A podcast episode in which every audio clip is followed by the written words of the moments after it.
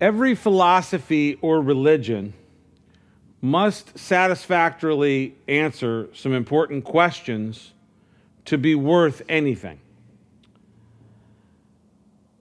These questions dictate one's worldview, how one views the world. They are how did we get here? What's gone wrong with the world? How can we fix it? And how should we live? These are the questions that must be answered by a worldview, a philosophy, a religion. And if it can't satisfactorily answer those questions, then, well, it's really not worth a whole lot. The fact of the matter is that Christianity is the only one that answers these questions in a way that agrees with human experience. How did we get here? There is a creator God who created the world and created mankind. And he put man here to live and to rule over the earth. What went wrong with what's wrong? Man disobeyed God. And this brought about the world's biggest problem in the world today, which is death. The biggest problem in the world today is death, that every single person dies. The mortality rate among human beings is 100%. Everyone dies. And so we have this problem, this thing that's wrong with the world. So the question then is how are we going to fix it? How are we going to fix this problem? Because you and I have within us, healthy people at least, have a, a desire to live. We have a desire to keep on living. But everyone dies. So, how can we fix it? Well, there are those that are attempting to fix it. I mentioned Google before we started there. The power elites of the tech industry and all the rest of it are seeking to somehow get around this problem, this problem of death. And they've discovered something that I think that is interesting. I don't think it's going to solve the problem of death, although it is interesting as a piece of perhaps fulfillment of prophecy.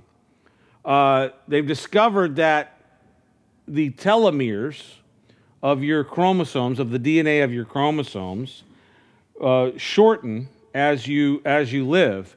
And what happens is your DNA chromosomes basically are you're constantly regenerating your DNA, your, your who you are, your cells and everything. And so as these telomeres shorten, it causes the this is basically what they've discovered as the aging process. So what they have postulated is if we can figure a way to lengthen these telomeres or reinvigorate them and grow them, if you will, then we can perhaps cheat death. And um, there's a recent article. Uh, I can't remember the publication. I believe it was Forbes, maybe one of it was one of those. And the the title of the article was interesting from a certain perspective, and it was could the uh, could the lengthening, lengthening of life with this lengthening of these telomeres be a, be a fate worse than death? And the article got into this idea of lengthening life, but not being able, perhaps lengthening life and the regeneration of your cells, but not being able to slow down the aging process. And so, really, who would be interested in kind of living on and on and on but in basically a, a kind of a, an old and decrepit body. You know, so it's like I think we're we're interested in living forever, but you know, can we be like 30, right? Not 90, but 30. And um, and what's interesting about that is this idea that we see in Scripture in the book of Revelation, where there seems to be a group in the end times, in the days of Revelation, that they, they are trying to die and can't die. And uh, so maybe we're getting closer to this uh, thing, and maybe I don't know. I don't know how close we are, but you know, the end could come at any minute, any time. You know, but we're we're certainly progressing through history, aren't we? And the more we see these headlines, the more we kind of go. If you read the Bible from cover to cover, you know bells are ringing off, right? You know, oh, a fate worse than death, people trying to live forever, ding, ding, ding, ding. Oh yeah, something something about that in the Book of Revelation. People not being able to die, wanting to die, but they can't die. Wow, a fate worse than death. So how are we going to fix it? We cannot fix this problem People can try and try and try, but they can't. Tonight, in our text, we'll see how death came into the world. We'll see how this death came into the world through the sin of the first man, Adam, and how the opportunity for life was also brought into the world through a man, Jesus Christ. So I've got a couple points tonight. If you're taking notes, we're going to look at this. The Bible study is called Two Men. The first point is this death reigned. Let's pick it up, verse 12 of Romans 5. It says this When Adam sinned, sin entered the world. Adam's sin brought death. So death spread to everyone, for everyone sinned. Yes, people sinned even before the law was given, but it was not counted as sin because there was not yet any law to break. Still, everyone died from the time of Adam to the time of Moses, even those who did not disobey an explicit command of God, as Adam did. Now, Adam is a symbol, a representation of Christ who was yet to come. And I believe I read that in a different translation, didn't I? Uh, I just caught that. Was, that's me comparing and contrasting.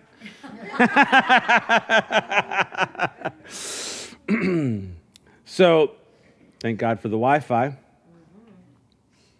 So, anyways, I did read it, I believe, in the New Living Translation. But the idea there is that death reigned. Says that Adam sinned.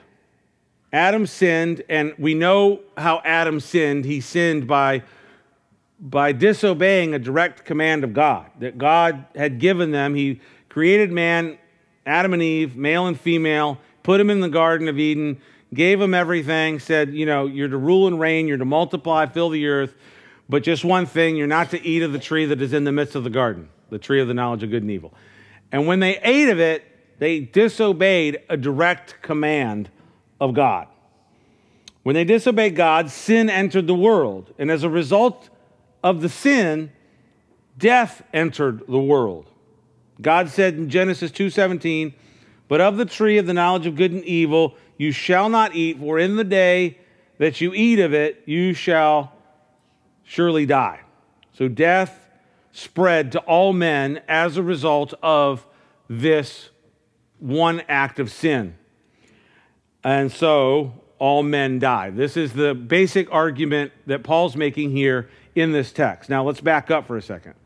Uh, and we revisit this t- from time to time because these are, these are some scriptures that we come across all the time. If you're going through the Bible and you're discussing the gospel, then you're coming across the disobedience of man, the sin entering the world, all the rest of it. So the question here is really, and we've answered this before, but we'll touch on it again briefly here.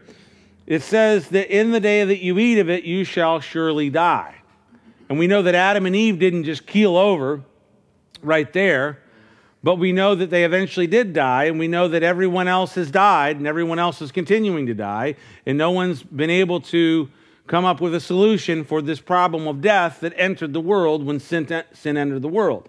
So I think, I guess you can make the conclusion, you can draw from the inference there that there was something, there's, there's something of a physical nature to this death that eventually plays out in our bodies, but that there was a spiritual nature to this death that, that was realized uh, then when they actually disobeyed God.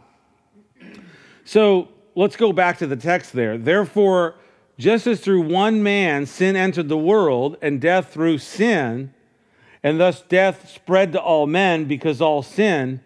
For until the law, sin was in the world, but sin is not imputed when there is no law. So Paul has this kind of this, you know, this therefore sentence, this therefore statement, and then he then you come to verse 13, and it, it's kind of like it's a changing of gears, where Paul says, For until the law, until the law, sin was in the world, but sin was not imputed when there was no law. So sin was in the world before the law. Of course, Adam had the law, he had the command, he had the direct command. But after that, Paul is arguing here that there was a period of time where there was no law. There was, there was no direct command in that sense. They were banished from the garden, and so the command not to eat of the tree in the midst of the garden was kind of out of the picture, out of the way in that sense.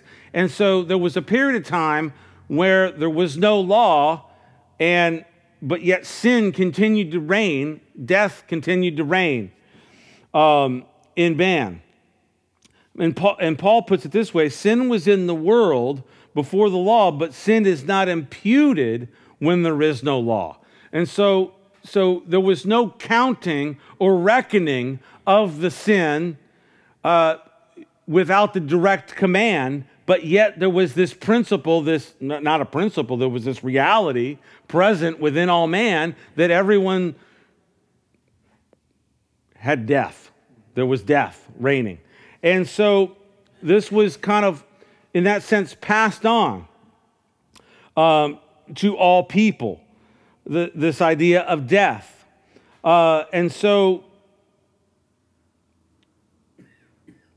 you had this, this, this idea that um, you, you had no law, but you had death reigning in the lives of every single person. And so this brings us to kind of another theological question and concept of how, how did this happen?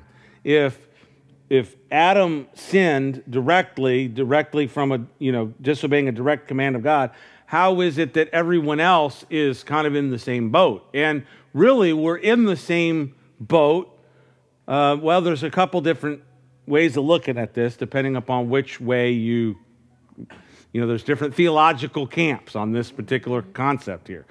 One of the camps is, is actually the Calvinistic camp. Calvin had the idea that because Adam sinned, that he literally corrupted all of mankind. That man is born just completely morally depraved and without any ability to, you know, do good or seek God and, and that whole thing. It's, it's uh, if you know Calvinistic theology, this, the tulip, right? And the first uh, letter T stands for total depravity. And this, this is the way that Calvin would argue that, that Adam sinned and brought death into the world and, and also brought literally a total depravity uh, upon man. Then there's there's a couple other views. There's the view where you know Adam is kind of the representative of all men because he's the first man. He's the he's the he's kind of the uh, uh, kind of the the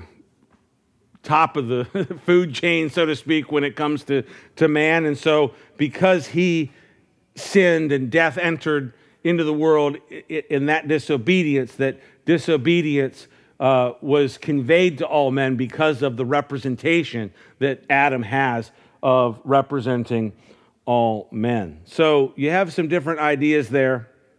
Um, and, well, there's one more. and I think you might, might say, well, you know, I, there's bits and pieces. I can see elements of truth in all, all these different ones. But then there's another one where we're guilty of, and we receive uh, death in the exact same way that Adam did because we sin. De- Adam sinned and death entered the world through that sin. And then also, let's say we just have a propensity towards sin. People call this original sin, if you will. But then there's a time that we all sin. And so you know, people like to say, oh, well, there was no law, and yet where people were dying and all this. But no, we all kind of come to this thing the exact same way. And Paul eventually gets there, you know, we've all sinned and fallen short of the glory. You know, there's no one that can kind of say, well, I'm an outlier over here. I'm kind of, you know, I broke the mold and I was kind of out here on my own thing and I kind of, you know, I, I, I, I you know, I had the, you know, the, the, the, the Hail Mary flea flicker at the end of the game that, you know, the, the 108 yard, you know, kickback, uh, you know, that, that won the game or something. No, you didn't do it. You, you, we've all fallen short of the glory. We've all been born into the world uh, as a result of the, the sin that entered the world and therefore the death that entered the world. And we have all made that decision. We've all sinned against God. So, um, so there was this period where death just reigned. And then Paul moves on and he begins to compare and contrast, and he, he paints this picture of a difference between two men the, the man Adam and the man Christ Jesus. And so let's pick it up in verse 15, where Paul says, um, well, let's go back to 14. Nevertheless, death reigned from Adam to Moses, even those over those who had not sinned according to the likeness of the transgression of Adam, who is a type of him who was to come. But the free gift is not like the offense, for it is by one man's offense many died, much more the grace of God and the gift of God, the grace of the one man, Jesus Christ, abounding to many. And the gift is not like that which came through the one who sinned for the judgment which came from the offense resulted in condemnation, but the free gift which came from many offenses resulted in justification. For if by one man's offense death reigned through the one, much more those who receive abundance of grace and of the gift of righteousness will reign in life through the one, Jesus Christ. Okay, so there is a difference that Paul paints here. It's a, it's a difference between the man Jesus Christ and the man Adam. Adam, in that sense, is a type. He's a type in many ways. He's a type of Jesus because there was the time that Adam was created and sinless, right? And then Jesus came into the world, and you've he's referred to as you know Adam again or the second Adam. He's that He's the Adam, he's the one that's going to be the represent, representative, can be the representative of all men. And so this is kind of part of the gospel. So you have the, the, that which um, kind of went to all men. Adam sinned and, and sin entered the world, death entered the world through the one man. And if you caught that, it did say that there were those that that death reigned in everybody, even though they didn't sin exactly according to the way Adam did. Did you catch that? And what Paul's saying there is they, there, there were those that didn't sin through a direct, a disobedience of a direct command. They didn't have the this don't eat of the tree, but yet there was still sin.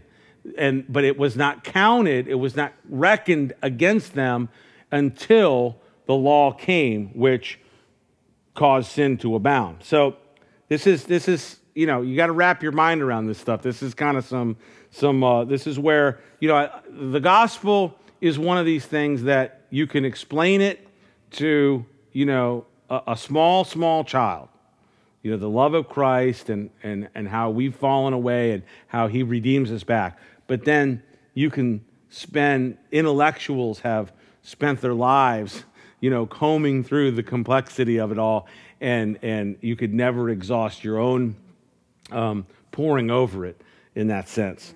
Um, and so that's what we do. So so Paul's contrasting the difference of how Adam has influenced mankind uh, to how Jesus has influenced mankind. Through Adam's offense, people died, many died, all died in that sense. And through the grace of Christ, people live. They can live. They can be a part of, of life. They can enjoy life. Adam sinned, and then he was judged, and the condemnation of his sin was upon him. The penalty of his sin was upon him. And through Adam, this cycle is brought to all mankind, every person. There is no escaping it. And so judgment came from one offense.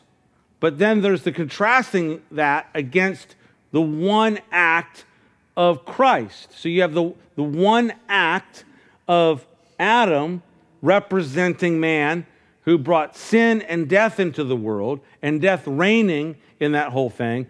And then Jesus Christ comes into the world as the second Adam, and he commits an act of literally laying his life down, living a perfect life, and then laying his life down.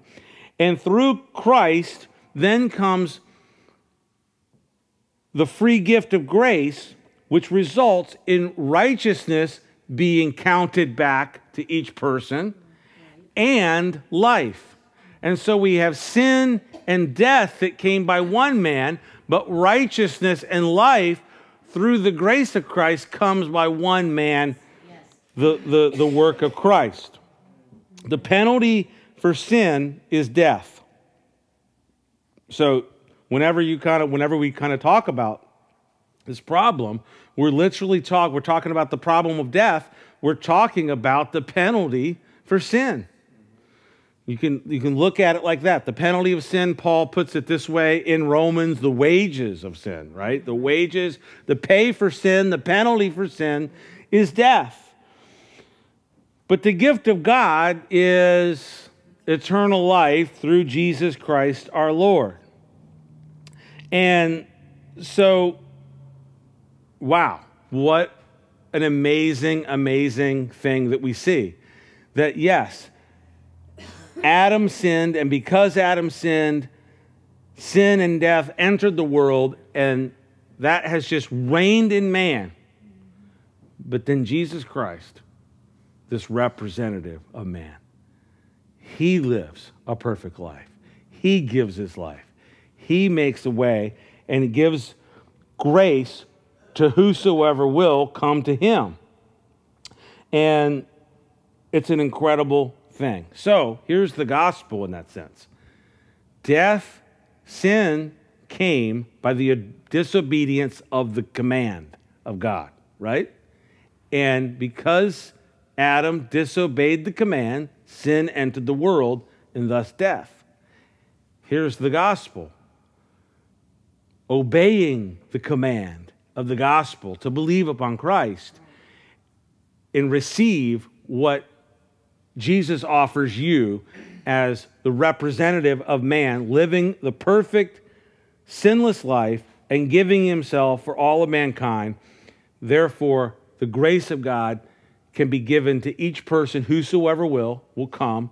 And the grace of God, the gift of God, can be given to you, which is righteousness and eternal life. And that's the difference. So, in that sense, you have this picture that there's a problem with the world, there's a problem with man, and it's called death. And in Christ, you have the answer. You have the solution. You have, and, and, and it's not just tied up in a solution, it's not a formula, it's not a serum, it's a person. It's the person of Jesus Christ. It's the God man who is one with God and yet came and put on flesh, and you have this solution to the problem. So Jesus took care of the problem, um, which is amazing. And so when you look at all these other philosophies, um, you know, at the end of the day, you know, they kind of, it's kind of like they, they, they seem to have their way of kind of handling the problem. But really, when you look at it and you play it all the way out and, and you kind of get it all down on paper, it doesn't actually deal with the problem. It doesn't actually deal with the problem. At, at some point, there's kind of a sleight of hand. We're going to take your sin and we're going to magically whisk it away to Delaware somewhere, you know? It don't happen. It, don't, it can't happen. It's got to be dealt with. It's got to be a solution that actually works. It's got to be something that, that philosophically makes sense, that holds water. And that's why I said in the opening Christianity is the one thing the one way of looking at the world that actually makes sense of the human experience and what is. And not only that, but then it fundamentally deals with the main problem that we have, which is death. So, this is the gospel. This is the gospel of Jesus Christ. So, let's move this to the conclusion. Let's pick it up, verse 18.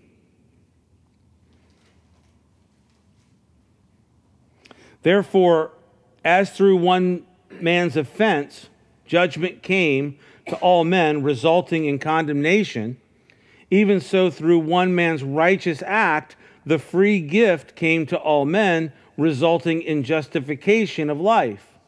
For as by one man's disobedience many were made sinners, so also by one man's obedience many will be made righteous. Moreover, the law entered that the offense might abound. But where sin abounded, grace abounded much more, so that as sin reigned in death, even so grace might reign through righteousness to eternal life through Jesus Christ our Lord. So you have death reigning in men because of Adam's sin, but then you have the man, this man that, that Paul has contrasted against Adam, the man Jesus Christ, who came, lived a perfect life, and gave himself on the cross for us. And because of his act, because of who he is, now grace can abound. Death abounded, death abounded, but now grace and life can abound. One man's righteous act through the incarnation and Jesus living the perfect life, fulfilling the law, his substitutionary death, his act of obedience made possible this, this gift the gift of, of justification, the gift, the free gift of God's grace, and being made right with God, being made, being brought near to God. It came this way. And, it, and, and it, this is a, contra- a contrasting, there's a contrasting of the work of the men, the men as representatives of, men, of mankind, Adam and Jesus. And then there's a contrasting of the work that they did. Adam, a work of disobedience. Jesus, a work of obedience. Okay? So let's look at this. Jesus obeyed the will of the Father, right? The Father sends the Son into the world. And Paul explains it like this in Philippians chapter 2. You're familiar with that passage. It's known as the kenosis passage, which is the emptying it's the self emptying of Christ. And this is the way Paul puts it in Philippians chapter 2. He did not, speaking of Christ, he did not consider equality with God something to be grasped, but made himself of no reputation and took on the form, took on human flesh and took on the form of a servant. So he, he, he didn't the, the idea there is he didn't consider his, his godness, his equality with God. He, he, he didn't say, I'm going to hold on to that.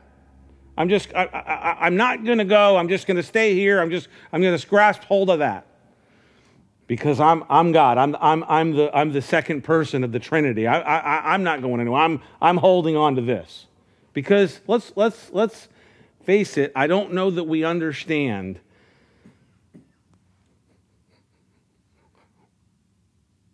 the Lord Jesus, the second person of the Trinity, coming and putting on flesh and coming into this world. We try to wrap our minds around it every Christmas. We, we go through, you know, we, wow, oh my goodness, Emmanuel, God with us, born in, in a manger in Bethlehem, and the angels and, the, and the, everything. And we, and we try to really kind of understand that. And, and, and I think all those trappings kind of help us kind of put some, you know, flesh on, you know, our understanding in that sense. But when you really look at it from this kind of bigger sense here, you have God, three in one, Father, Son, Holy Spirit. The Son did not consider that equality with God something to be held onto, but he said, I'm going to humble myself and I'm going to take on the form of mankind. I'm going to come as a man and I'm going to walk among them. And I'm going to do this. And here's what's awesome about this, what Jesus did. Because if you look at the temptation that man had in the garden, what was it? The serpent told them, For God knows that in the day that you eat of it, what? This fruit of the tree that they were forbidden not to eat of. For God knows that in the day that you eat of it, your eyes will be opened and you will be like God.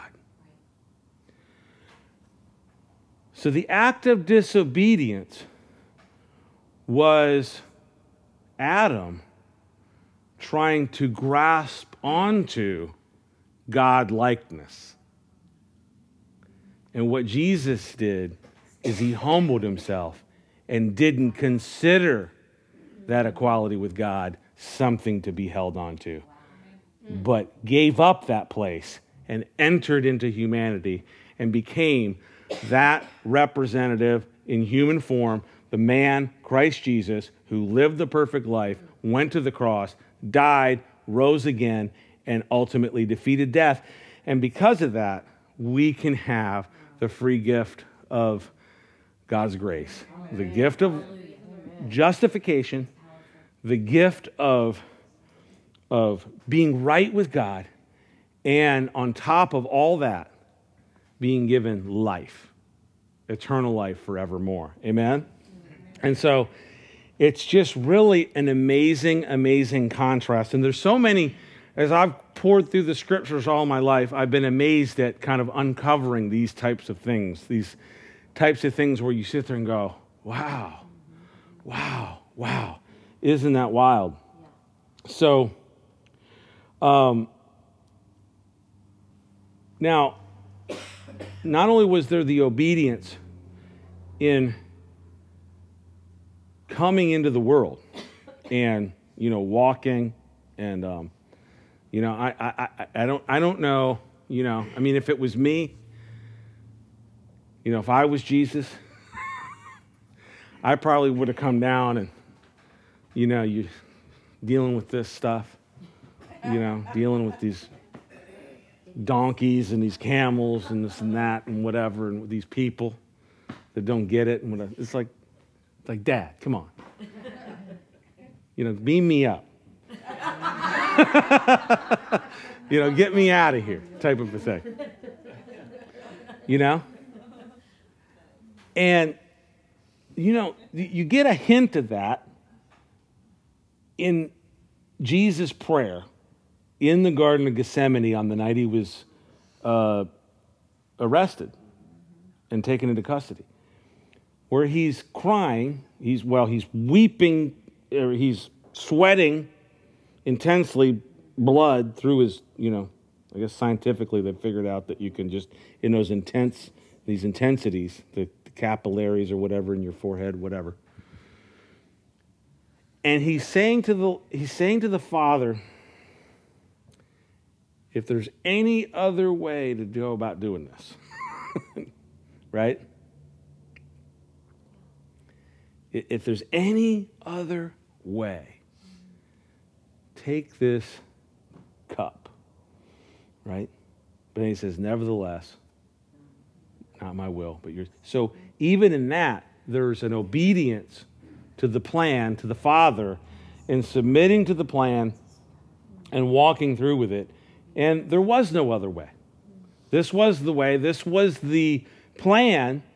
You know, the book of Revelation tells us that, that Jesus is the lamb slain from the foundation of the world. So this is a plan. This is the this was the this is the plan. There, there is no other way.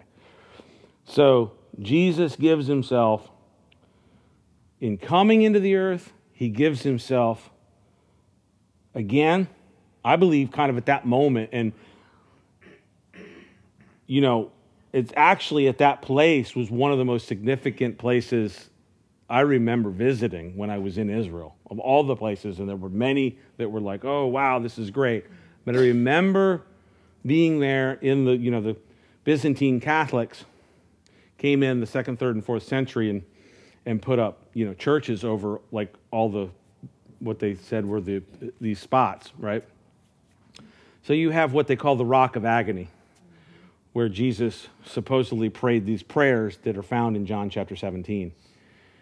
And wow, you're looking at this rock and you're thinking, this is where Jesus said, you know, okay, we're going, we're going for it. We're doing this thing. And, um, and he got up and he did it. So we're living in a time, really, where grace abounds. Grace abounds and the opportunity. So here's, here's the message to the, to the Google elites. You're looking for a solution to life and death, the longevity issues. Jesus the man, Christ Jesus, is the solution. He did it. He did it. And if you'll accept him, if you'll let him be your Lord and Savior, you have justification, you have right standing, and you have eternal life in him.